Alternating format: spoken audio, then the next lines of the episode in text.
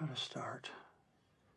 Well, you know, it's just writing. I mean, Here's something important to remember about dialogue. Every word matters. No, it doesn't. They're vital. I want to go to this place that I think it needs to go to. The only thing that counts is what you see on the screen. I will write like four, five, six hours a day. and it will be a voice made of ink and rage. Okay, I'm, re- I'm really glad you asked me that question. Welcome to Creative Principles. I'm your host, Brock Swinson. In this podcast interview series, I'll be speaking with writers, directors, actors, musicians, chefs, and various other types of creatives as we bridge the gap between creativity and productivity. Here we'll be discussing the habits, routines, and lessons that help promote a successful creative life. If this is your first time listening, make sure to subscribe on SoundCloud or iTunes. We never knocked on a door, we built our own house, said the writing team behind the Peanut Butter Falcon. Newcomers Tyler Nilson and Michael Schwartz wanted to create a Mark Twain inspired story set in the Outer Banks of North Carolina. In their latest film, Zach runs away from his care home to pursue his dreams of becoming a wrestler. The film stars Shia LaBeouf, Dakota Johnson, Bruce Dern, John Hawkes, Thomas Haden Church, and Zach Gottsagen in the lead role. In this exclusive interview, the team discusses building your own industry, how to write a low budget feature, the necessity to be able to tell stories at various lengths, why you should use what you have to tell a story, how a proof of concept such as Whiplash can get a film made, and how a willingness to fail actually leads to success. If this is your first time listening, make sure to subscribe on SoundCloud or iTunes and check out the new YouTube series also called Creative Principles. Yeah, I'm a full North Carolinian. It's one of my proudest, uh, one of my proudest attributes. I'm very grateful to be from that state. It's a, uh, I, I, I love it. Gotcha. Let's kind of let's kind of dive into that. Tell me a little bit about your writing process, and you know, it seems like you guys really write what you know. You write about the areas you're familiar with, and any advice you have for those trying to enter the business that are not in you know L.A. or New York. You know, we we we're not industry. You know, I think the industry is coming to us now. But you know, Michael and I both. You know, no famous friends, no uh, no agents, no managers. Um, sort of just uh, you know duct tape and sticks and uh, everything you got. So that was one of those things. that You know, I was really blessed. One to have a partner. And by the way, this is Tyler speaking, and if Michael's speaking, My, yeah, my voice sounds like this. yeah. Um, but uh, I was really grateful to have a partner that um, you know we came at it uh, with a sort of do-it-yourself approach. Um, we never really uh, knocked on the door to ask to get in. We just kind of built our own house, um, and then people are coming to that now. But any any advice I would have for getting into the industry would be build your own industry. I think Tyler Perry is a great example of that. I think you know other North Carolinians like you know I know he's from Virginia, but you know the Danny McBride crew and the um, David Gordon Green guys have done a really wonderful job by just doing what they want um, when they want to do it and not really asking permission. So I would just say get some friends and get a camera and learn how to edit and start writing and you know that's the magic right now is you don't have to be in LA to make things you can be in North Carolina and make things you know if you have an iPhone you can make things it's it's a nice time for for that What's kind of the initial key? I mean, a, a big thing I imagine would be writing something a little, little more low budget, something more of a character piece. Like, what are some of your you know aspects to the formula of getting something made for like a first time writer director? Well, we made a short film, uh, you know, and if you're going to be a first-time writer-director, I, would- I would recommend keeping it small. You could do, you know, there's so many ways to cut it up. You could do a feature, you know, and then you could say, well, I'm going to do a feature um, in a in interiors and you know whatever that to make it simple. It is my recommendation would be learn how to tell a story in 30 seconds, two minutes, 10 minutes. You know, Mike and I spent a lot of time. Mike comes from a commercial background. So, you know, there's a story told in 30 seconds. You have to learn how to tell that story. You know, telling a story in short form, like 10 minutes. Like we made the Moped Diaries on the Outer Banks of North Carolina, and we had to learn how to tell a story in 10 minutes. That being said, it took us, you know, we shot that short film twice, and it took us over a year and a half just to make it, a 10 minute short film. So I think you know commit to excellence of storytelling no matter what you're doing, and try to tell shorter shorter form things that are within just within your reach, but not really. And use what you got. You know, if you grew up on a, a, a tree farm, and you you know like you can write to that. You know, like we wrote for the Outer Banks of North Carolina because I grew up in Outer Banks of North Carolina. I know both. I know uh, I have friends with um, locations and junkyards. I knew I could do all that stuff uh, on my own with Mike. And, you know, we went and shot a proof of concept, um, which is essentially a five minute trailer for the film. And that's what got the film made. You know, we were in North Carolina on the Outer Banks, you know, of North Carolina. Um, rolling around with a camera, cutting together footage uh, of the script we had written just to get people to read it. And I think you can also, when you're shooting stuff like that, and it's small, you can tell what part of the writing works, what part of the script is, is overwritten or underwritten, and make adjustments accordingly. So when you're making like a short, are you mainly presenting style or style and script? You kind of see it as, as a small version of the big picture. Well, shorts are interesting because you can. There's a lot of ways you can go, and there's no, there's no, uh, obviously, there's there's no uh, right or wrong way to do it. We took a much larger approach to the short film, um, and tried to do it was a, a bit of a grand approach. Uh, that also being said, um, you can do a scene. You know, like you can do uh, a short can be as something as simple as a scene that has a good arc in it. Uh, that can be between two people, you know. Um, like the Whipl- Whiplash did a great job with that. Whiplash stuff. did a great job. Uh, you can do a walk and talk scene like the Bottle Rocket guys did. Um, you know, or you can do something more grand like the guys that did uh, the death of the Tin Man, and then they went from the death of the tin of a tin man, the Tin Man, I believe, to go and make um, Beast of the Southern Wild. the Southern Wild. So, you know, it's uh, shorts. There's a million ways to cut it, and I, in some ways, think it's more challenging to do a short than it is a feature, just narratively, because there's almost no structure to it. It can be anything, whereas a feature is very clearly. You have your your inciting incident beat, your midpoint, your end point, and it's about 90 to 110 minutes, and you know, there's a rhythm to it, and we all know that rhythm short films, like it's a two minute short, it's a 60 second short, it's a 10 minute short. There's, there's it's a, it's a lot more open. It's more jazzy. So you got to find your rhythm within that. You mentioned several films there. When I first saw this trailer, it kind of reminded me of a um, kind of like Mud, like one of the Jeff Nichols films, or Take Shelter. Love that movie. Yeah, we were very inspired by Jeff and Mud. Yeah. And there's a lot. Of, there's even references to Mark Twain. So you've got kind of a a new and old feel to it. What were some of the resources or references you maybe thought of when you were writing this movie, or what did you look to to, to capture certain scenes?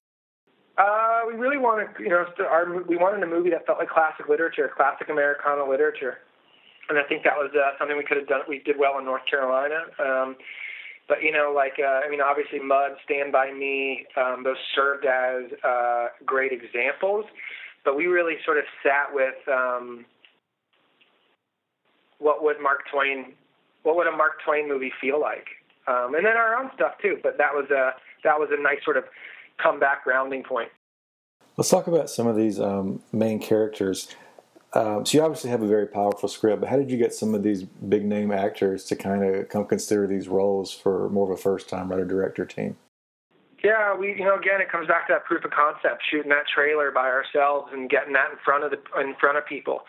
You know, um, I think that proof of concept really helped out. and got Shia to say yes real quickly. You know that, and we had producers like you know um, Ron and Albert, uh, and you come you know those, uh, and the combination of that um, really helped us uh, move forward. But you know, Shia is a bit of an actor's magnet. People want to work with him, and uh, you know, it, we got a big yes when he said he'd do it. What was it like in some of the filming process? I mean, some of these scenes, uh, similar to, to Mud, where you know McConaughey's on this island, you've got Shia's characters kind of out in the woods for most of it. Both these main characters. Are you guys out there, kind of you know, in the dirt and thick of it? Like, is it? Are you actually deep in the wood? Tell us a little bit about that. Oh yeah, we're we're, we're dirty dudes. Yeah, yeah, we're dirtballs, man. We we we we were swimming when they were swimming. You know, we we we shot most of the in the most of the movie in bathing suits. You know, there's a lot of photos like of us up to our necks in water. Yeah, a lot of photos of us on set in bathing suits, barefooted. Yeah.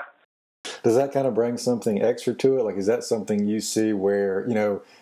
you know, young a younger first time filmmakers are probably more hungry to do those things versus someone who's you know been making a lot of movies and they're more used to being on set and studios. Is that something you see or you inspire to people to do and go get out there after it like that? Um, I would say yeah. I mean, like you know, we weren't we didn't have the blessing of getting to uh, um, uh, shoot with studio. We were you know we're not those guys. So I can't speak to that. But I mean, it's uh, how we work. We like to, we're very very um, involved emotionally, spiritually, even physically. So yeah, we weren't behind the monitors in an air-conditioned uh, moho, uh, telling people, you know, yelling at people through bullhorns. You know, we were uh, right next to them, swimming alongside of them. What was kind of the, the hardest part, the most difficult part of the writing process for you when writing the script? I don't, you know, to be totally honest with you, um, the writing the script wasn't really challenging. Um, it was, uh, it was a lovely process, but it wasn't challenging. I think the real hard part was convincing someone to give us money to make art. You know, getting people to read the script was hard, maybe a hundred times harder than than writing a script. Writing is something you can do for basically free. You can do it with a napkin and a piece of, you know, a, a pen and a, a napkin. You know, I'm really grateful that we had, uh, I had a MacBook Pro and I had a final draft, but you know, it's not expensive to write. You don't have to get permission to write the the challenging thing is when you want to go beyond the pages into something that, you know actually produced. Where did uh, the first time story like this? Did a lot of this come from personal stories? Like, what made you want to uh, have this kind of loosely revolve around wrestling, for one example? Uh, wrestling, really cool. You know, like Zach loves wrestling. It came from Zach. You know, we wanted to stay true to like that, and we also, as a team, when we were, you know, we're writing it, we were really aware of like where do you want to spend the next two years of your life? Because we're grinding here, and this is where we're going to be on sets. We're going to be in our minds, and it was just the idea of maybe getting you know Jake the Snake and Mick Foley out there to shoot a wrestling scene was beyond you know exciting. So yeah, we, it's theatrical. It's big. You don't want to look away. Um, what was Tyler said earlier today, we we could have ended it with a chess scene, but it probably wouldn't have been as fun to watch. So tell me a little bit about um, casting Zach. Like you have to have kind of this perfect guy for this role. How did he come about? How did you find him for the film? Um, we actually wrote it for Zach. We'd been friends with him for three years before we started writing the script, and he had studied acting most of his life. He went to a performing arts high school. He ushers in a movie theater to be close to movies, and um, he wanted to be a movie star and and act in longer pieces and we were having a conversation with him, and we said, Zach, you know, there aren't a lot of opportunities for people with disabilities to be in the movies, and he just stepped up and said, let's do it together, the three of us, let's make it. You guys write and direct, and I'll be in it. So we started. We started it with Zach. He was the genesis of the project. It definitely seems like whenever you guys have the chance, you focused on the realism of the story uh, with Zach and everything else as well. Hey, how important is it to make it as authentic as possible? Anytime you can make it more authentic and feel real, it's it's very important. Um, specifically with Zach's character, I think it was really important to us uh, to depict um, disability authentically and show, you know, Zach's that character of Zach is written with, you know, he experiences frustrations, he has goals and aspir- aspirations, he he laughs, he gets upset, and I think a lot of times those roles are usually smaller roles and um, underwritten. So I think for us, it was really important to get that right. How do you? So a lot of people, like Robert Rodriguez, mentions making a list of things you have and then writing a script around that, which you guys have done to some degree. What advice do you have for people kind of getting out of their own way to realize kind of what their expertise is, or to realize that something that they may be overlooking is actually powerful in a film? I mean, I love that Robert Rodriguez says that. We kind of describe it in the same way. But the the thing that I hear, and I have, I have a lot of friends that are filmmakers, and the ones that are sometimes waiting for money or waiting for a better camera seem to be the ones that don't make stuff quite as often. And the people that are willing to just go out and say, I can tell this story myself or with an iPhone or borrow a camera from a friend, um, willing to fail more, usually have a lot more success kind of like less less precious with it, more willing to go, you know, get it made now versus waiting for the perfect whatever. Is that kind of the way you see filmmaking in general? Yeah, maybe less precious, but still caring a lot. I think you can take a risk and still care. So I don't want to say like being um, flippant, but more. It's more about taking the risk. And last question: You've given a lot of great advice already, but do you have any final advice for first-time uh, filmmakers, or is there anything you wish you had known before making this film? I mean, um, I think we were blessed with it, but just really bringing the right people on set. I think so many people helped us from the camera department to the AD department to the set designers. I think it takes it takes an army, and we I wouldn't change anything. We we wound up with all the right team, um, but I didn't realize how important it was until we were actually there doing it. Thank you for tuning into this show. If this is your first time listening, please log on to iTunes or SoundCloud and give us a rating. Providing a rating or sharing content is one of the best ways to help the series grow. Make sure to also follow or like us on your favorite platforms like Instagram, Facebook, or the new YouTube series we've started. And check for daily updates over at creativeprinciples.live.